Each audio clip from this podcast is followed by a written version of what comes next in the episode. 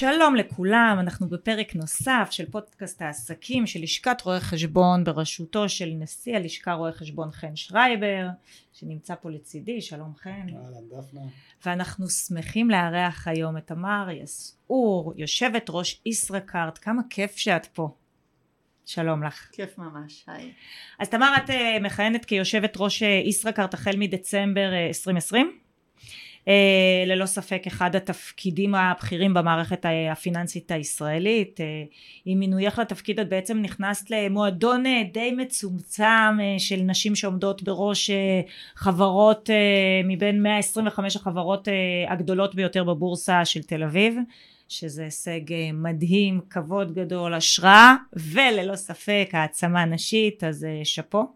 לא פלא שכן התעקש לארח אותך פה. אה, ואני רוצה להגיד גם שכן הוא אה, דוגל גדול בקידום נשים לעמדות בחירות. ולראיה יש לו רק בגלל זה הוא הבטיח לי ולראיה מחצית מהסגנים שלך לדעתי הן סגניות. הן סגניות נכון ואני גאה מאוד על זה וגם בכל הקריירה העסקית שלי אה, חוויתי עד כמה המנהיגות הניהול הנשי מביא ערך עצום להנהלות ולדירקטוריונים ואני מאמין בזה. אז אה, ניתן לך את הכבוד אה, להפנות את השאלה הראשונה אה, לתמר, אולי שרואות חשבון שמקשיבות ושייכות ללשכה יוכלו ללמוד ולהתעצם. כן, אז זה לא ספק, נכון ש, שתמר היא לא, היא לא רואת חשבון. נכון. אבל, היא רואה אבל לא, אבל, אני תמיד אומרת אנחנו רואות אבל לא מבינות. אבל אני לא, בטוח, אני מקווה שאני מבינה. כן גם אני, האמת שגם אני. אני בטוח שבמהלך הקריירה שלך פגשת הרבה רואות חשבון, גם בבנק לאומי וגם בישראכרט ולאורך הדרך, והשאלה שלי אלייך, אם את, אם את כן חושבת שלאור הלימודים שהן לומדות והעיסוקים שהם פיננסיים וחשבונאיים, איזה, תני טיפ כזה לרואות חשבון צעירות, איך מגיעים באמת לצמרת שהן רוצות כנשים גם. אז אני חושבת שזה לא רק רואות חשבון, זה באופן כללי באמת. אה, אני לצערי יכולה להגיד שאין קיצורי דרך ואין טריקים ואין טיפים שהם איזה קסמים, אלא זה הרבה מאוד למידה ועבודה קשה ונחישות וחריצות ולא להתייאש ולהאמין בדרך ולא להיבהל מדי פעם מ... טלטלות. כן, טלטלות ועיקולים ובאמת להיות אה, נחושים כי באמת אה, זה אפשרי. אתה פתחת ואמרת. אני בהחלט אה, בשנים האחרונות גם מאוד מאוד מאוד חשוב לי כל הנושא הזה של קידום נשים, של העצמת נשים, של מנהיגות נשית כי אני מאמינה שנשים שמאמינות בעצמן באמת השמיים הם הגבול. אה, אנחנו רואים את זה גם ליטרלי היום בכמות הטייסות. לגמרי. אה, והנווטות. אז אה, גם שם גם בעולם הכלכלי גם בעולם העסקי אין שום דבר שאנחנו לא יכולות לעשות אבל אי אפשר להתבלבל זה לא נוחת מהשמיים זה לא בא בקלות זה לא בא כי את אישה אז מישהו ייתן לך איזה קיצור דרך להפך. או הנחה נכון? אז אין הנחות. ואנחנו גם לא רוצות את זה. בדיוק אין מבצעים אין הנחות אין קיצורי דרך. עבודה קשה אנחנו מצליחות כי אנחנו טובות. אז מי שעובד קשה מצליח, בוא. כן. ואת הקמת גם תוכנית לקידום אה, מנהיגות נשית, נכון? בישראכרט ספרי על זה. נכון, אנחנו מאוד גאות וגאים. האמת שגם רן עוז המנכ"ל מאוד גאה בתוכנית הזאת, וזכינו בה בפרס החדשנות. מדהים. בתחרות ה-HR הארצית. אה, התוכנית הזו שמובילה אותה ורד רמון ריבלין, אני חייבת להגיד בכישרון ובחן רב. אישה מהממת. אה, מדהים, באמת תוכנית מדהימה שבעצם לוקחת אה, נשים אמביציוזיות בדרגת ניהול רמה 2-3, זאת אומרת לא סמנכ"ליות בישראכרט, למרות שגם פה אני גאה שמרבית חברות ההנהלה יש לך סמנכ"לית כספים. יש לי סמנכ"לית כספים ויש לי סמנכ"לית לקוחות פרטיים ויש לי סמנכ"לית לקוחות עסקיים וסמנכ"לית תכנון אסטרטגיה דאטה ופיתוח עסקי וסמנכ"לית לייעוץ משפטי. הוא במיעוט יותר גדול ממה שאני פה עכשיו. בדיוק, אבל הוא מחייך כמוך, סימן טוב. זה בסדר. אה, מה יותר כיף מלהיות בחברת נשים? בדיוק, בדיוק. אז אני באמת גאה בתוכנית הזו כי היא באמת לוקחת את דרג 2-3 ופשוט נותנת כלים למנהיגות נשים, לניהול, בעצם המטרה היא לראות כמה שיותר נשים בשולחן ההנהלה ובשולחן הדירקטוריון ותמיד שואלים אותי איך יהיו יותר דירקטוריות ואיך יהיו יותר יו"ר דירקטוריות בתל אביב 125 וזה לא בא מלמעלה זה פשוט בא מלמטה אם לא עשית כל החיים את הדרך את לא יכולה להגיע להיות יו"ר ישראכרט פתאום מ... ברור, זה ברור. Out of מלהיות. מורה ליוגה אבל אני יכול להגיד לך בעניין הזה שגם כן... אה, שרק לא שום דבר חס וחלילה נגד המורות ליוגה כי פשוט לא. עשיתי קורס מורים ליוגה אני נורא גאה אני נורא גאה לא, בסטטוס רציתי הזה ל- לספר לך ש... ואני עשיתי קורס דירקטוריות של אה, לשכת נכון, רואי חשבון. לשכה- עשית קורס והייתי דירקטוריות דירקטורית והיא- בכמה חברות. והיא דירקטורית ויש לה הרבה גם מה לתת, כי את כן, גם מביאה את התחום המשפטי. זה, זה, לא, זה לא בא משום מקום. לא. את נכון. באה מהרבה ניסיון נכון. עסקי ומשפטי וציבורי ו, ובסוף יש מה לתרום נכון. ולכן העצמה ב pipeline, בדרך למעלה היא העצמה מאוד מאוד חשובה כי אז זה מאפשר לעשות את הצעד הנוסף הבא ולא כל הדיבורים האלה על התקרת זכוכית ועל תקרת הזכוכית נכון. ועל תקרת הזכוכית זאת אומרת once עושים נכון את הדרך נותנים את הכלים שמה שנחמד בישראכרט שגם הגברים ביקשו את אותה תוכנית כי הם מר- מרגישים ממש מקופחים אז אה, אנחנו אה, עושים אה, עובדים על תוכנית זהה בדיוק, לגברים. אה, תוכנית מתקנת גם גברים יקבלו קצת אבל אנחנו באמת אה, עשו להם את זה בחדר כושר אולי. רוצים, רוצים לתת באמת כלים לנשים שרוצות, יודעות שזה לא יהיה פשוט, מוכנות להתאמץ, מוכנות ללמוד, מוכנות להשקיע, מוכנות להיכשל, ורוצות רק את אה, ההזדמנות. ורוצות את הדרך, בדיוק. אני רוצה פה לעדכן שמיסדתי משהו טוב בלשכה שקשור לדירקטורים. אה, עוד בקדנציה הקודמת הקמנו איזשהו מאגר דירקטורים שיש גם בשוק מאגרים אבל מאגר שהוא רואות ורואי חשבון בשביל ההתמחות הפיננסית וכולי. אני לקחתי את זה עכשיו צעד אחד קדימה ואני באופן יזום אחת לחודש שולח למספר יו"רים של חברות אה, דירקטורים ודירקטוריות לא יותר ולא פחות שהמאפיינים שלהם יכולים אולי להתאים למינוי הבא וממליץ לבחון את זה ואני חושב שזה אה, מאוד מאוד חשוב כי אני כמי שבעל מומחיות חשבונית ופיננסית חושב שככל שיהיו יותר רואות ורואי חשבון בדירקטוריונים זה אה, יכול לשפר את הביצועים העסקיים את הצלחת הארגונים. לגמרי, מסכימה איתך. אה, אני רוצה לשאול אותך תמר, כי יושבת ראש ישראכרט באמת הובלת הרבה שינויים מאוד משמעותיים בחברה בש- בשנתיים האחרונות. אה, נשמח אם תחלקי איתנו כמה מהתובנות אה, לגבי אה, ההחלטות האסטרטגיות שקיבלת וההשפעה שלהם אה, על הצמיחה והתחרותיות של ישראכרט. אוקיי. אז באמת ישראכרט התחילה את דרכה כחברה עצמאית ב-2019 אחרי בעצם פרידה מבנק הפועלים. עד אז היא בעצם הייתה חברת בת של בנק הפועלים, לטוב ולרע, עם היתרונות והחסרונות, וזה כמו ילד שעוזב את הבית. אתה עוזב את הבית, אתה צריך לפתח skills בדיוק עצמאות ויכולות אה, נוספות. אה, הסתכלנו על החברה כחברה מנותקת ובלתי תלויה. אה, גיבשנו אסטרטגיה שלוקחת מצד אחד את העובדה הזו בחשבון ומצד שני את כל השינויים המהירים שקורים בשוק ובאמת השנים האחרונות ואני מתעלמת מהתקופה האחרונה ספציפית אבל השנים האחרונות מבחינה פיננסית, טכנולוגית, תחרות, העולם אה, מאוד השתנה לא- בעולם חברות כרטיסי אשראי, חוק שטרום שהשפיע על הפרידה הזו, עבדתי אצל שהשפיע שטרום.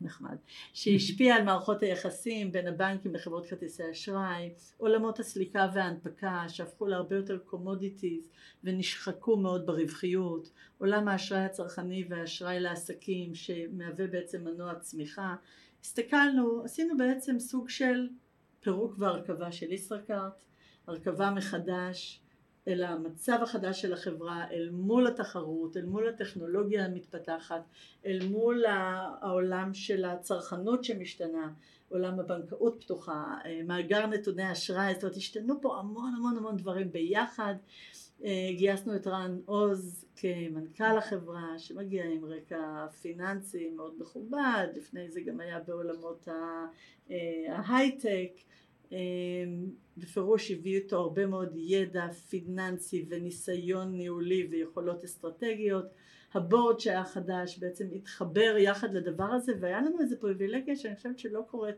הרבה של לבנות הרבה דברים מחדש יחד, לא אני עשיתי ככה, אז היום אני לא רוצה לשנות, וההוא עושה ככה. כן, הייתה מין תקופה. כזו של שנה שהייתה מאוד מאוד אינטנסיבית, היא מרגישה לי לפעמים כאילו היא הייתה עשר, אבל השנה הזו ועוד הקורונה והעוד גל והעוד זה, כאילו לא היה רגע דל, איזה שנים היו פה. כן, כן. מטורף, מטורף. אתגרו ו- אותנו.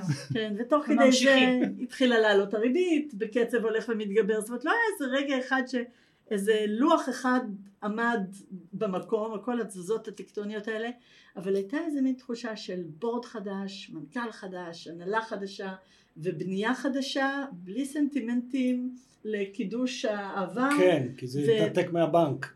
בדיוק, ובאמת ככה לצאת. בדרך חד, חדשה, אה, עסקית, לראות נכון את מנועי הצמיחה, אה, בלי כאבי לב וסנטימנטים על דברים שצריכים להתכווץ, להשתנות, או אפילו כמעט אה, להיעלם. מהמם. מצד שני לפתח המון דברים חדשים, אה, אה, הקמנו חטיבת אה, אשראי חדשה, אה, חטיבת עסקים בהובלה של אה, יפית גריאני, ש... שכן, גם אותה חטיבה שפותחת כן. מבערים ו... ולוקחת אפרופו את... אשראי, את דיברת על הריבית, ואולי תספרי לאנשים, לא כולם יודעים איך חברת אשראי עובדת מבחינת ה- מתן אשראי לעומת עלות, עלות הכסף שלכם, הרי הריבית עלתה, אתם באופן טבעי גם העליתם, איך זה ככה לעומת העולם הבנקאי? מה ההבדל, מה הפערים? תראו, הריבית שבאמת עברה, הפריים עברת שישה אחוז, זה נכון. משהו שאנחנו זה לא... אני אומרת את זה בכוונה לא לעצמי, את מאמין, אומרת שטויות. לא יאומן, כן, אני כאילו נבהלת כשאני אומרת את זה, כי כאילו אני עוד לא מחויילת לזה. כן?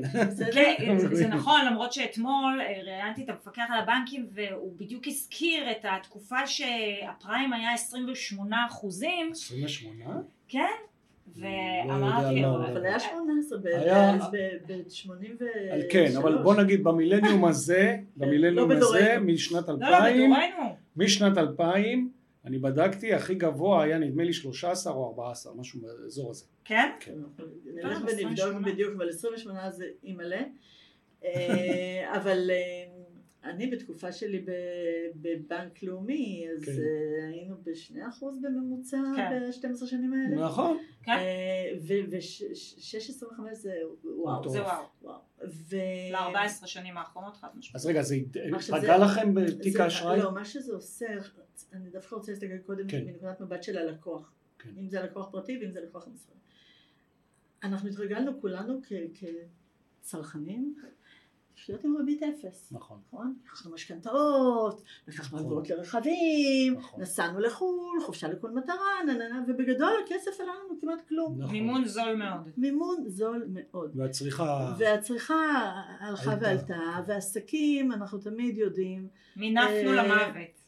סוג של לא רוצה להשתמש בלמוות אז הזה השתמשתי. אז לא, אני רוצה שכל העסקים יחיו, אני ממש רוצה שהם יחיו, והתפקיד שלנו... לא, המינוף היה למוות, אנחנו חיינו טוב בזה, כי זה היה לנו זול. אבל תחשבו שעסקים שנמצאים על הגבול הדק הזה של הרווחיות של השישה כן, אחוז, כן, כן. כן. אוקיי?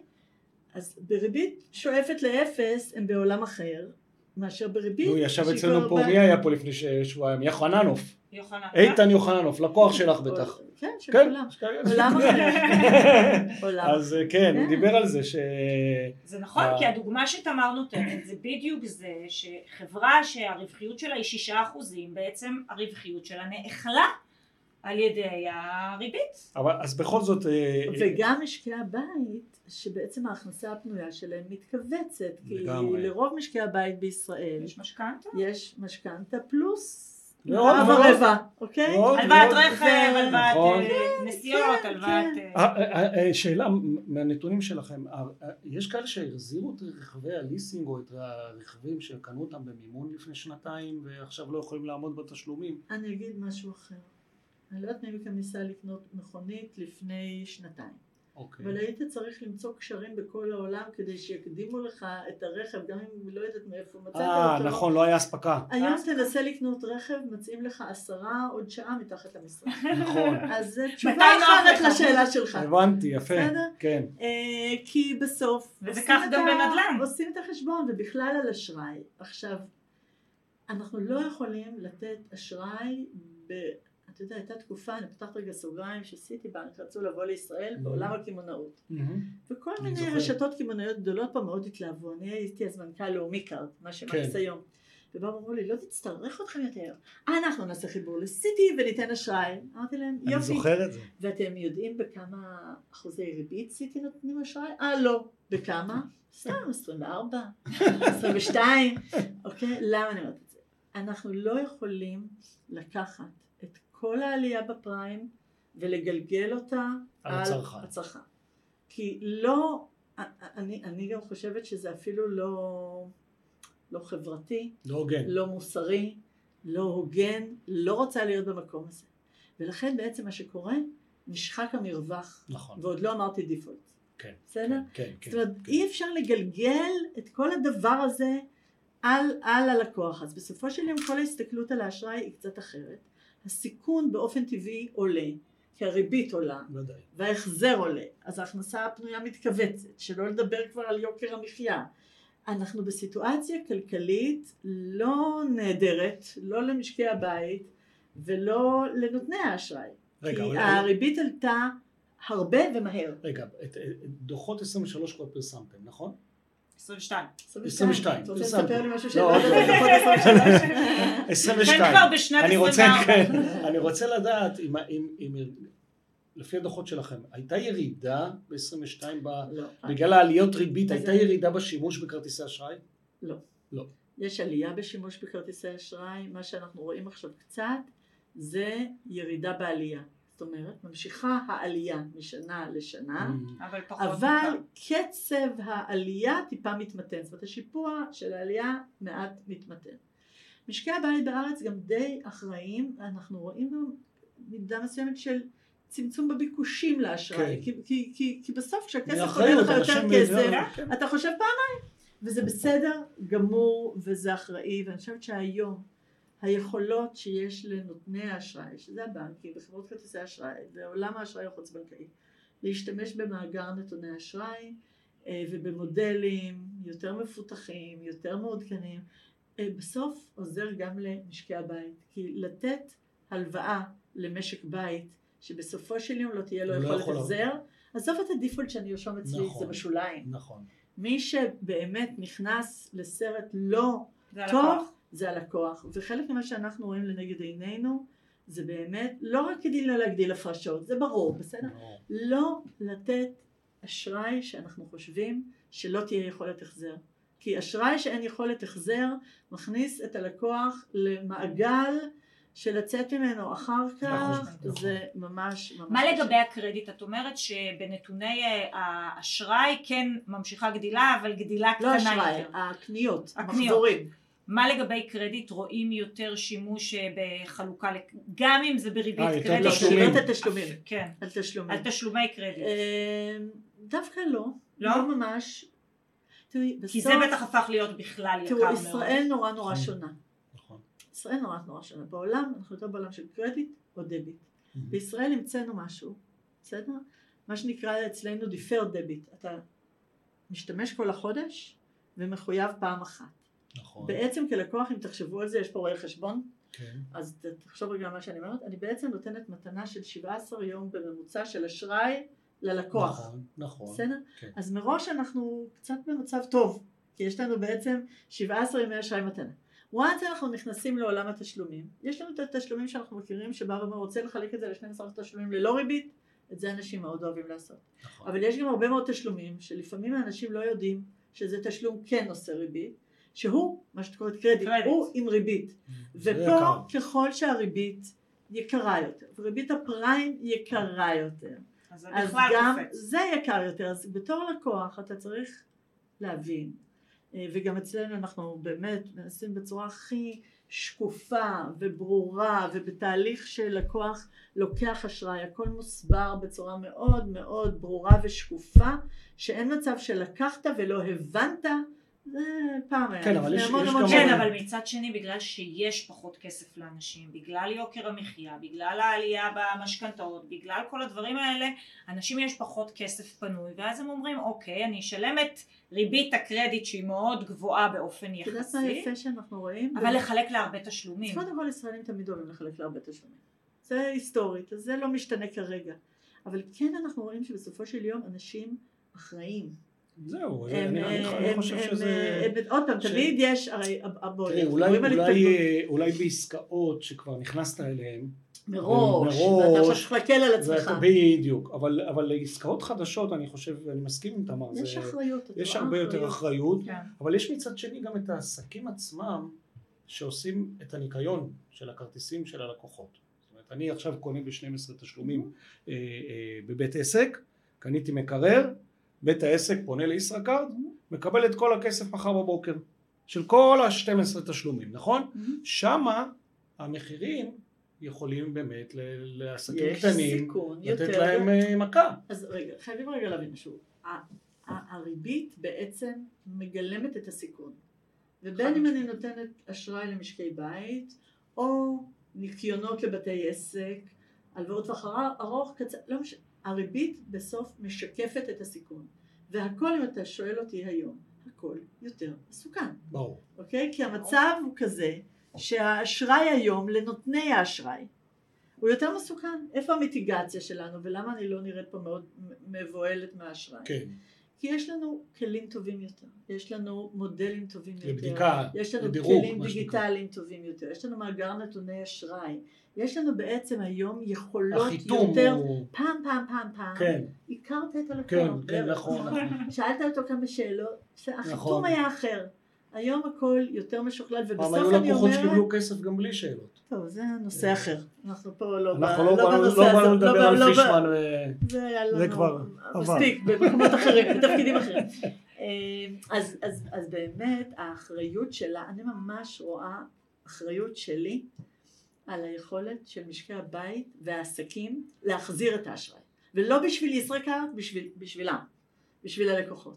כי כן. once הסתבכת ואתה לא מצליח להחזיר אשראי, כי בעצם ההחזר שאנחנו חישבנו לך והאמנו שתוכל, אתה לא מצליח, אתה נכנס לסחרור שאחר כך יהיה מאוד מאוד מאוד קשה לצאת ממנו. אז המודלים והחוקה והנהלים והכלים והפאנל הדיגיטלי ואיך שלא כן. נצא, בסוף בא לטובת אם הם פרטיים או עסקיים, כדי שהם יוכלו להחזיר.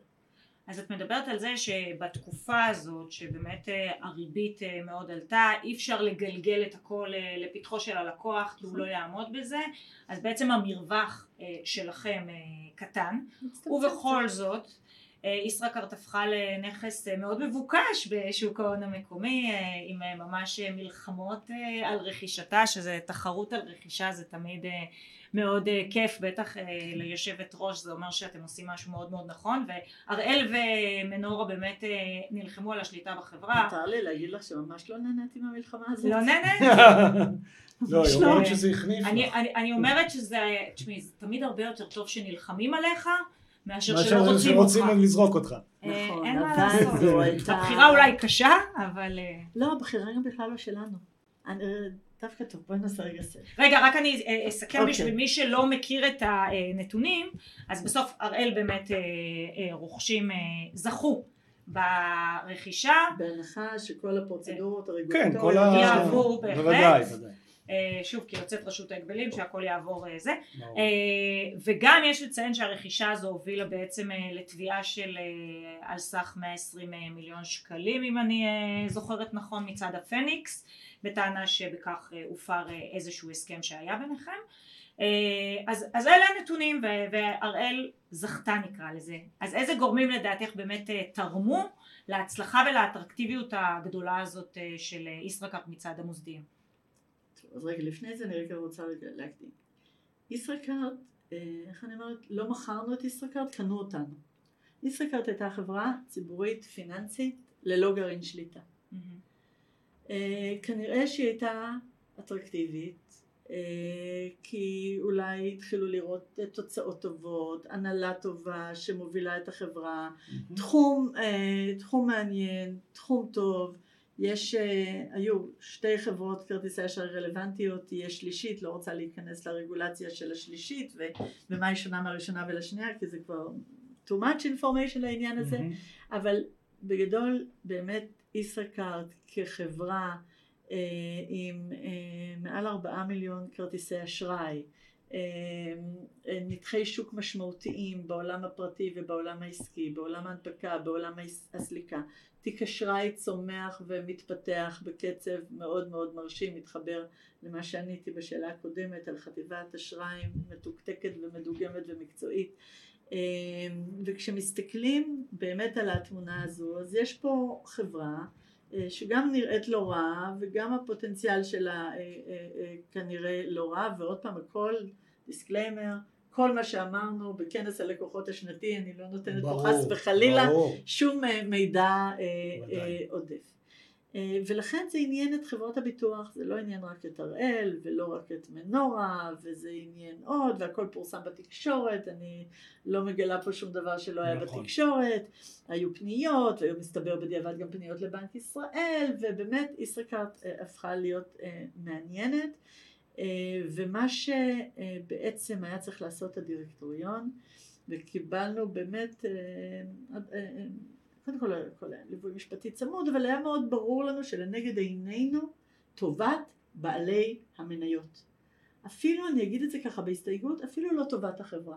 זאת אומרת אם חלילה היה פה משהו שיכול היה לגרום נזק לחברה ואו לעובדיה היינו צריכים לעמוד כדירקטוריון ולהגיד חברים לא יקרה כזה דבר, יש פה משהו רעיל ו- ו- כן, ו- כן. ועוין. כן. once לא היה פה שום דבר, כולל לא מהפניקס, שום דבר לא היה עוין לכאורה.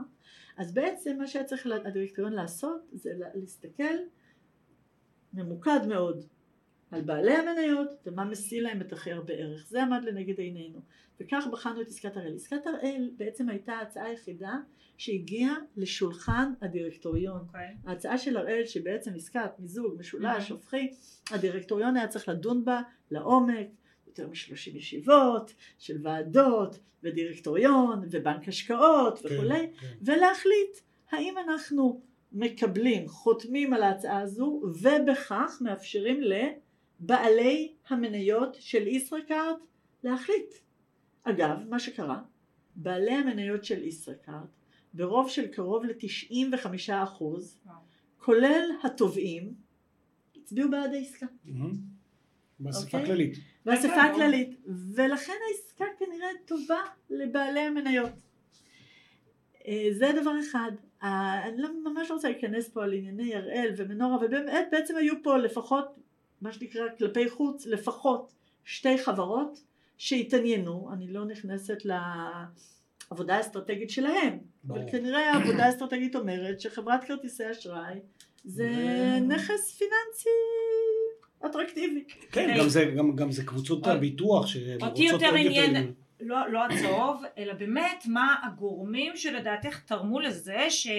ישראכרט הפכה להיות כל כך אה, אטרקטיבית ומצליחה, זה, זה מה שמעניין, זאת אומרת מסתכלים על זה ואומרים יש חברה. אני חושבת שהתוכנית האסטרטגית שנתנו כל פעם בוועידות המשקיעים את, ה, אה, את הנדבכים המרכזיים שלה, וכשראו מרבעון לרבעון שהדברים האלה גם קורים בפועל, ומרבעון לרבעון ראו את הצמיחה בתיקי האשראי המסחרי והפרטי.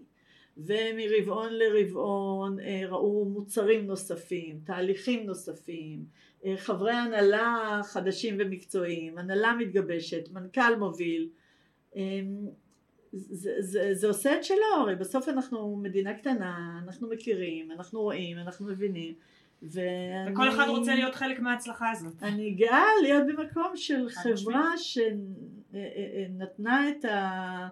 התחושה ואת הנוחות שהיא הולכת קדימה עם תוכנית אסטרטגית בכיוונים הנכונים וגם מצליחה לעשות לי הייתה חוויה בישראכרט גם כן. זהו אני רוצה בדיוק לשאול אותך אם לשם חתרת אז אנחנו חושבים אותו דבר בתור מי שעבד אה, גם אה, כיועץ אה, בישראכרט לאגף הכספים אולי יש לך איזה סיפור מעניין מהתקופה הזאת, לשם רצית ללכת? כן, אבל זו תקופה ש... אומרים מוחות גדולים חושבים אה, אותו דבר, אבל אני לא... אז אני הסתובבתי במסדרונות ישראכרט לפני ההנפקה לבורסה, והייתה אז דילמה אם יוצאים לבורסה או שבנק הפועלים מצליח למכור את זה למתעניינים אחרים, הייתה הנהלה אחרת, בדיוק כמו שתמר סיפרה פה. זה הייתה, מבחינתי, כשאני הסתובבתי שם, זאת הייתה תקופה של באמת קצת אי ודאות, וזה היה צומת דרכים. הרי זה היה אחרי ההחלטות, את אומרת שישבת בשטרום גם, נכון? אני, לא, אני הייתי ברשות ההגבלים העסקיים, אבל... אה, אז הייתה אז תקופה שבאמת, תמר בטח זוכרת את זה, שהיית אז בלאומי, נכון? ו... וזה היה, אני לא יודע להשוות להיום, היום אני לא, לא נמצא בתוך ישראכרט, אבל אה, היה, הייתה תחושה שהגוף הוא, הוא די כבר ככה ותיק, אה, צריך, שינוי נורמות היה באוויר, היה משהו שצריך לקרות משהו כדי שהחברה אה, תפרוץ, וזה קרה בתקופה שלך, הפריצה. מישהו היה צריך. מישהו... אני אומר, היה צריך, אז באנו.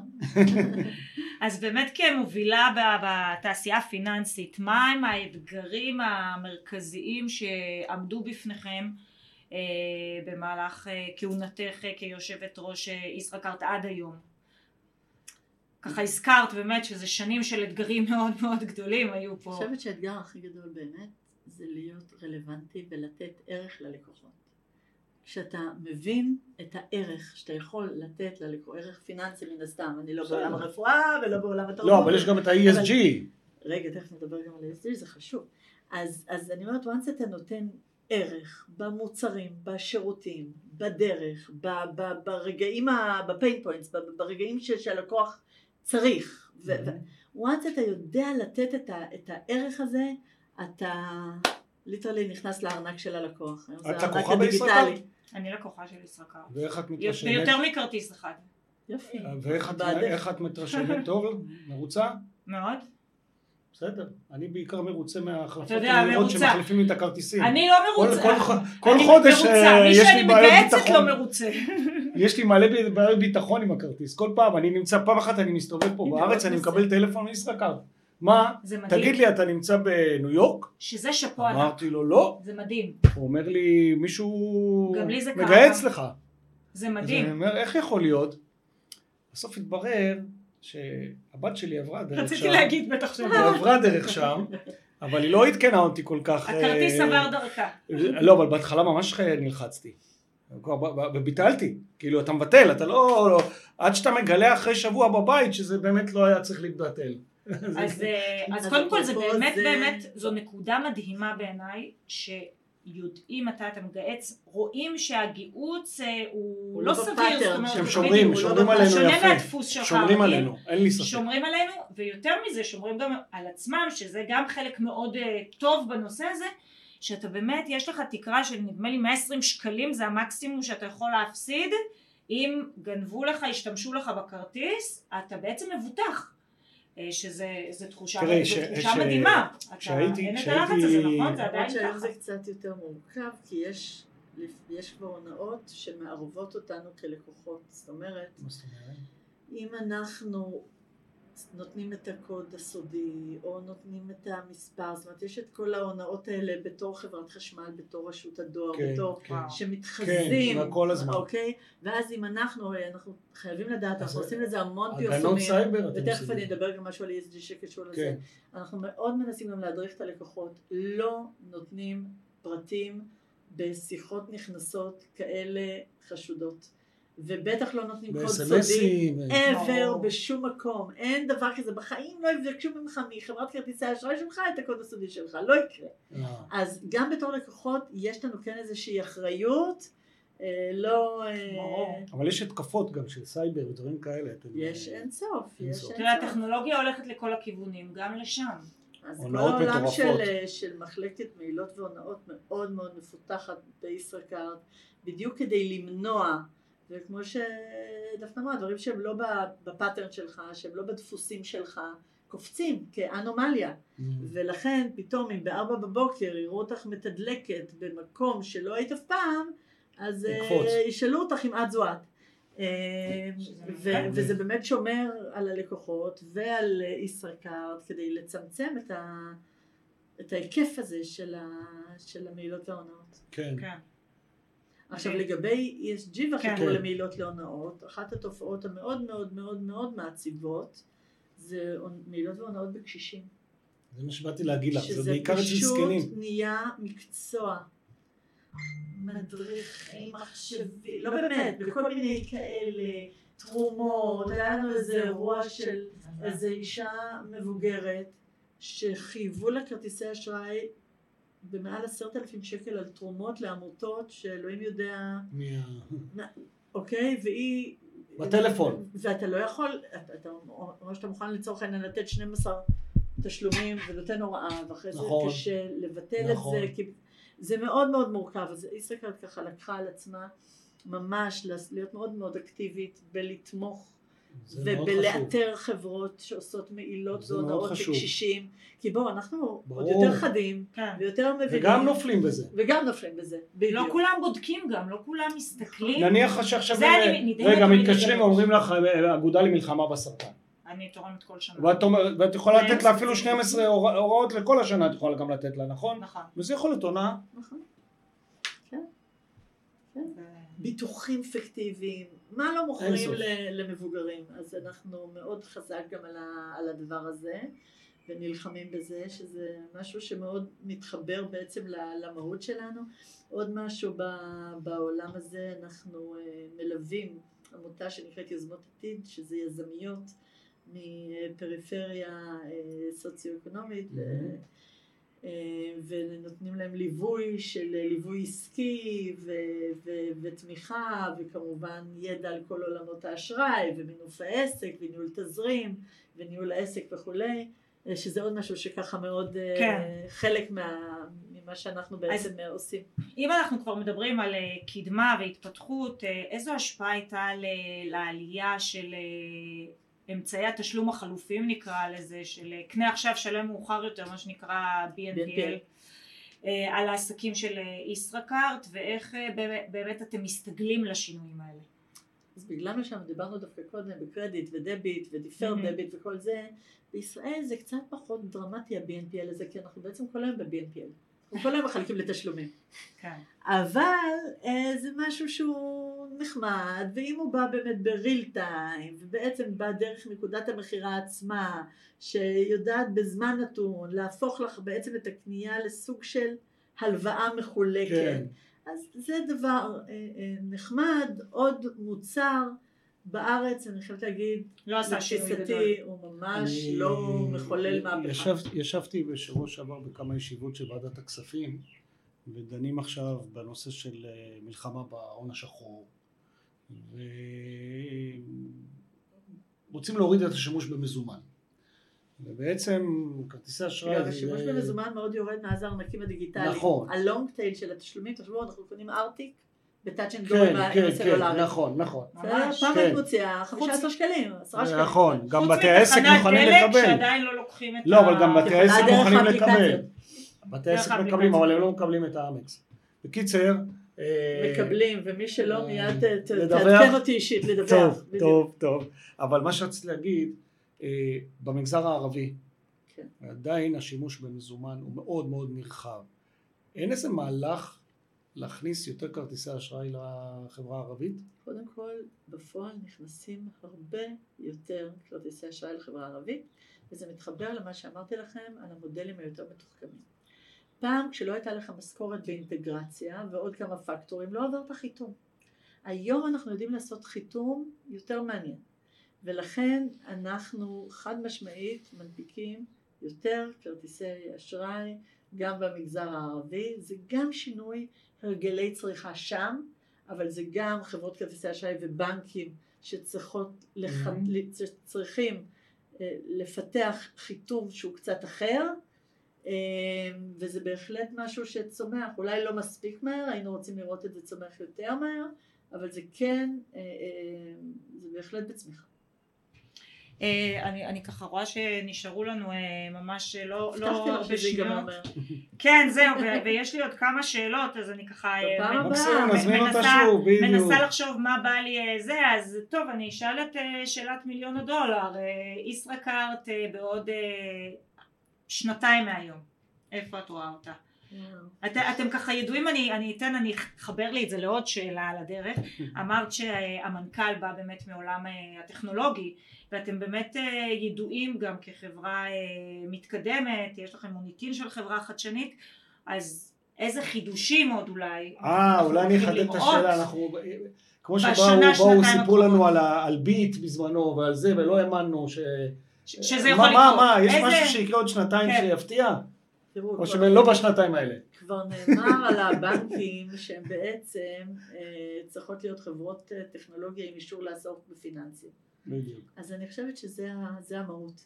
אנחנו צריכים להיות חברות מבוססות טכנולוגיה, שבעצם המוצר שלנו והשירות שלנו הוא פיננסי. הוא פיננסי. ככל שהוא מגוון, רלוונטי, מדויק, בריל טיים, אנחנו הם הבת שלך- ונפרח. הבת שלך לא מסתובבת עם הפלסטיק, בטח ישר עם הטלפון. ברור שעם עם הטלפון.